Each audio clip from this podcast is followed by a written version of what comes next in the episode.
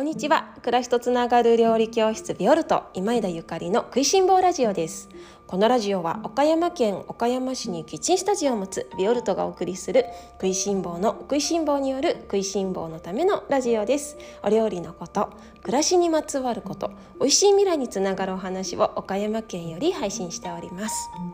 皆様おはようございます。料理家の今井田ゆかりです。本日は10月22日金曜日です。いかがお過ごしでしょうか？今日はお食事を見直したい方への3ステップというテーマでおしゃべりをさせていただきます。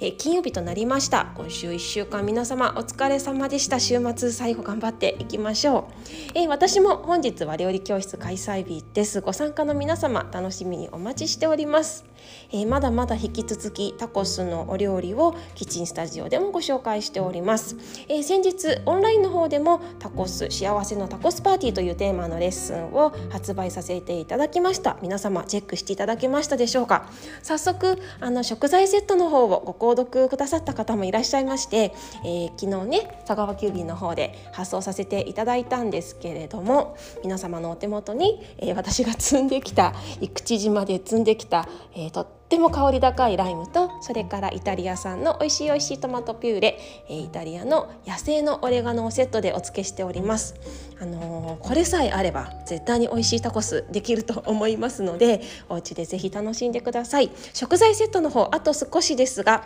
えー、まだお買い求めいただけます、えー、オンラインレッスンの方は単品でもご購読いただけますが様々な形の、え携帯で皆様に好きな皆様のライフスタイルに合ったようなものをご提案しておりますのでオンラインストアの方ぜひチェックしてみてください。お家でのタコスパーティーめちゃくちゃ楽しくて美味しいですよ。さてそれでは今日の本題に移ります。今日はえー、っと食事。お食事を見直したい方への3ステップというテーマでおしゃべりをさせていただきます。ちょっとねこの季節が変わり始めて体調を崩されてる方ももしかしたらいらっしゃるかなと思ったりとかそれからあの最近疲れるなーってなんか若い頃と体が変わってきたなーなんて思っている方もいらっしゃるかもしれないしそろそろ食事見直そうかなーなんて思ってる方もいらっしゃるかもしれません。この食いしん坊ラジオを聞いてくださってる方はかなり食のアンテナがあのビンビン立ってる方だと思いますので、まあ、今日のお話はねすでに実践済みの方も多くいらっしゃるかもしれませんが、まあ、今一度確認としてそれからあの周りの方ご家族とかお友達とかでなんかお悩みの方とかいらっしゃったらねアドバイスがてら今日のお話をしていただけたらと思います。えー、お食事を見直したい方への3ステップです。1つ目お話しさせていただきます1つ目はまず調味料を変えることですえー、これは、まあ、料理教室ビオルトでもねあのショッピングコーナーにかなりの種類の調味料が並んでいますこれはあのお料理を美味しくするためっていうのがもうもちろんあのそれが理由で皆様に販売させていただいているんですがあのそれだけじゃなくってね調味料を変えるっていうことはすごく大きな大きな第一歩なんですね。あの毎日の食事で使う調味料っていうのは塵も積まれ積もればなんとやらっていうことでちょっとずつちょっとずつ摂取しててもすごくあの積み重ねてたくさん摂取することになるんです。例えばたまに食べるあのファーストフードのハンバーガーよりもたまに食べるあのそうだなたまに食べるポテトチップスよりも毎日いただくお米とかお茶とかお味噌とかあのお醤油とかそういうものの、えー、摂取量っていうのはすごく大きなものだしそれで私たちの体は作られています。だからこそちょっと食事を見直したいな体を軽くしたいなもうちょっと健やかに過ごしていきたいななんていう風にあに感じている方がいらっしゃったらねまずお家の調味料を見直して一掃してほしいです。一層です。例えばそうだなお醤油とかお味噌。お醤油とかお味噌昔ながらの作り方のものをぜひ選んでください、えー、昔ながらの作り方のものっていうのは本当にあの使っている原材料がシンプルですね。あの国産のものであったらなお良いと思います。またしっかりあの熟成させられて熟成させてさせられているのであの時間をかけて育っているから旨味もあのしっかりありますし満足感もあります。旨味があるっていうことは余計な添加物を使う必要がありません。ね、色もしっかり出ます。しっかり熟成しているとお醤油の色もしっかりつくしお味噌もしっかり茶色くなっていきますただ今あのまあ昭和の時代のね大量生産工場生産でされてきているその即上方式っていうパパッと作ってしまうようなお醤油やお味噌っていうものもあってそういうものは本当にあっという間にできちゃうんですよ。えー、もうできたのってありえないスピードです。そうなってくるとねなんかどうにかあの味をごまかすしかないんですよね。だってすぐにあの本当はお醤油であれば、まあ、およそ1年半から2年お味噌であれば、まあ、10ヶ月ぐらい、まあ、8ヶ月から10ヶ月ぐらいはかけてほしいところをもう数日とかでね作ってしまうわけですのでそれはねあの旨味が足りなかったり色がつかなかったりするわけですよ。でそこで必要になってくるのが添加物なわけなんですね。旨味が足りなかったらアミノ酸を入れるし色がつかなかったらカメカラメル色素とかを入れたりするし甘みが出なければあのお砂糖的なものを入れていくわけです。さらにその防腐剤保存料として、えー、保存的保存料としての、えっと、ソルビトールとか入れたりするところもあるしアルコールを入れたりするところもありますよね。あの毎日とっている知らず知らずのうちにそういう調味料をとっていると知らず知らずのうちにいろんな添加物を取ることになってしまいます。お醤油とお味噌を、えー、昔ながらの上質なものに変えてあげるだけでも体はかなり喜ぶと思います。そしてもちろんご飯も美味しくなります。それから、まあ、お塩とかお砂糖ですねお塩とかお砂糖に至ってもあの自然なものをできるだけ自然なものを選んであげてください。お塩はまだまだ美味しいものがたくさんありますので自然塩と呼ばれるもの食塩ではなくて自然塩と呼ばれるようなミネラルがたっぷり入ったものを選んでください。お砂糖はまあぶっちゃけなくてもいいんじゃないかなっていうところなんだけれどもとはいえ私も家ではお砂糖をお料理に使うこともあってあ、お砂糖っていうのはねまあ、これまでのあの日本の食文化の歴史背景の中でもすごく贅沢品であったのであのそれから糖分っていうのは私たち人間が生きていくために必ず必要なものなのであのお砂糖を取ることでねあのハッピーになるっていうあの風に体ってできてるんですよね。だからまあそれを取りすぎてしまうと中毒症状にが出てしまうんだけれどもその自分の楽しむ範囲でね取りすぎない範囲であの例えば私はそうねお寿司とか作る時はやっぱりお砂糖を使いますし今日すき焼きって言うならお砂糖を使います。だって毎日お寿司食べないし毎日すき焼き食べない。これは晴れの日のものだからね、まあ、そんな風に自分の中で、えー、しっかり取り決めをして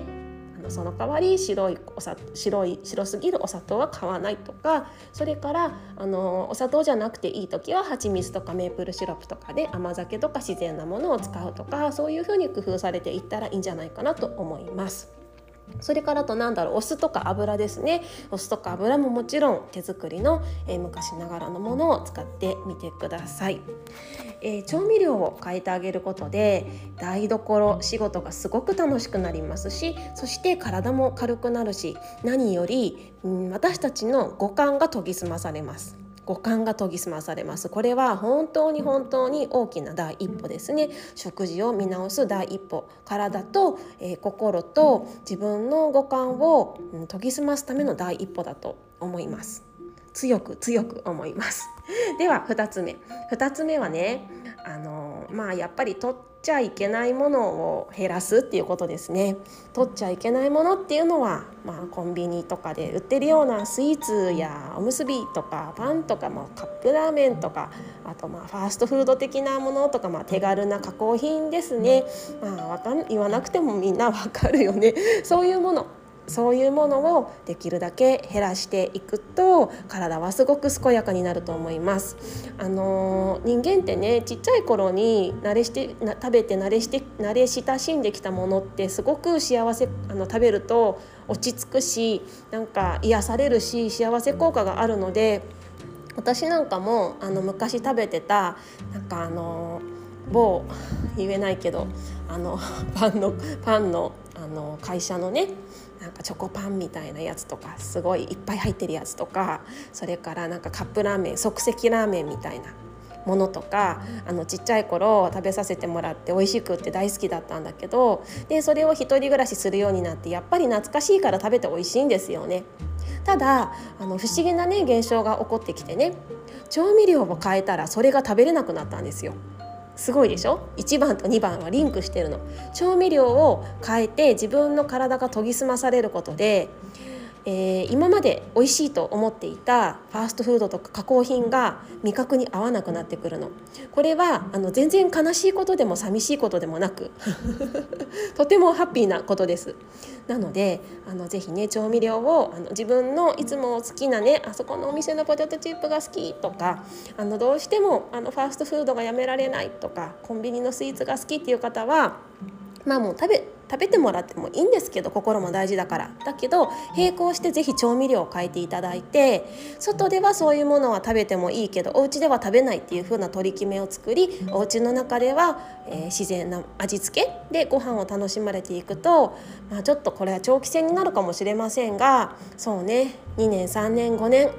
してくるともしかしたら10年ぐらいかかるかもしれないけどその市販のあの手軽に食べられるようなものが自分の味覚にそして体に合わなくなってくるので自然に手放すことができると思います。体もすごく軽くて健やかになっていくはずです。ぜひ。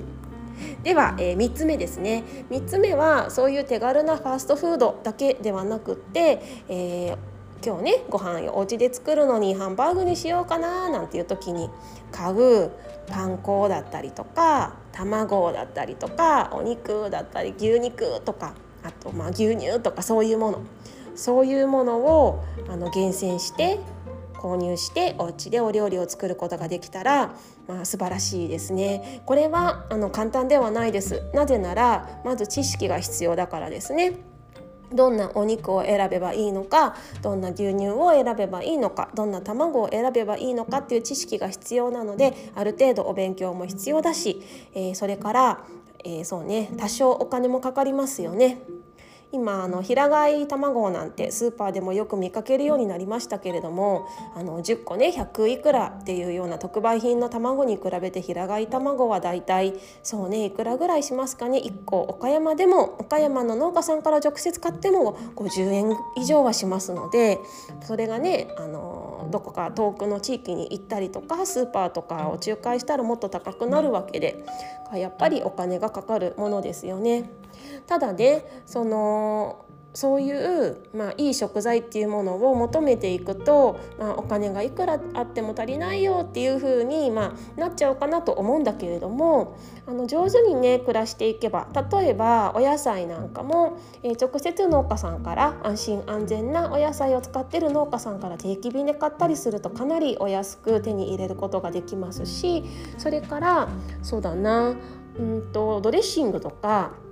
それからあのなんとかのタレみたいなものが自分のあの体に合わなくなってきたりとかそういうものを買わなくなるので意外とあと外食ねさっき言ったファーストフードとかどっかで買うジュースとかなんかそういうものを買わなくなってくるのでそういうところでバランスをとってあの回していけるんじゃないかなと思います。家庭菜園とかするのもいいですよね。ね、お家でハーブを育てるとかねあのそういうのもいいと思います。まあ、そのお勉強に関してはこれからもこの「食いしん坊ラジオを」あの引き続き聞いていただいたりとかビオルトのレッスンやオンラインレッスンにあのご参加ご受講していただいたりとかしてちょっとずつあの正しい美味しい健やかな食の知識っていうのを増やしていっていただけたらと思うんですけれども、まあ、やっぱりこの食を見直すと体も心もすごくクリアになっていくことを私は自分の実体験としてこの10年間ですごく感じているので是非ねあのそろそろ食生活見直したいなっていう方それからなんかお友達がご家族があのじいちゃんおばあちゃんがちょっとなんか最近体調が悪いから食事見直そうかなってもし言ってたらね人生みんな誰しもそういうタイミングが来るんですよ。来るのでなんかそういう時にあのそんなアドバイスをね皆様からもしていただけたらと思います一つは、えー、調味料をガラッと全特化すること。勇気を出してする。それから2つ目はあの手軽な加工品とかあのファーストフードとかあのコンビニスイーツみたいなものを、まあ、買わないっていうこと3つ目はその食ですねそれぞれの食材の知識を、え、しっかり増やしていって、まあ、上質なもの健やかなものを選んでいくっていうことが3つ目です。この3つができれば随分暮らしと体が変わると思います。10年後20年後30年後そしてまあ50年後、まあ、もう今人生100年世代ですからね。あの何歳まで生きるか分かりません。私も本当にあの 何て言うの年をとってで、まあ、健やかで体もあの心もそして頭脳もね健やかででいつの日かなんかコロリといけたら最高だななんて思うんですけれどもでもやっぱりそういう人生をあのそういう体を作っていくと思うんだったらね、まあ、できる自分の中でできることはしていかないとなと思っているんですよね。ただいつもこの食いしん坊ラジオで申し上げている通り無理のないっていうことが何より大事なので自分の心や魂に無理がないようにそしてあのお財布とかもね無理がないように今の自分にできる範囲で少しずつ少しずつ、えー、食べ物っていうものを変えていけたらいいのかなと思います。まあ、あの何かあのこれからもそういう手立てを食いしん坊ラジオでもお話しさせていただきたいと思っておりますのでぜひこれからも聞いてください。えっ、と食いしん坊レター1周年を迎えて皆様から、えー、推しの会を教えてっていうようなお話をここ毎日させていただいております毎日続々と皆様からの推しの会メッセージが届いていてもう本当に嬉しいです昨日もね料理教室が終わってあ疲れたと思ったところにあのスタンド FM のねレター機能の方をチェックしていたらと3件も4件も皆様のあのからのメッセージが届いていてもう本当にあの胸が熱くなる思いでありがたいなって思って今もこうしてラジオを喋らせていただいております。えっとメッセージあのレターそれからイメールくださった皆様の中で抽選でプレゼントをご用意しておりますのであのまだまだ受け付けております来週月曜日まで皆様からのご連絡楽しみにお待ちしております。最後ちょっと長くなりましたが今週日曜日の16時からビオルトのインスタアカウントにて、えー、今月のタコスレッスンにちなんだあの美味しい美味しいお料理のライブ配信したいと思いますのでよかったら見てください。それでは今日も美味しい一日をお過ごしください。暮らしとつながる料理教室ビオルト今枝ゆかりでした。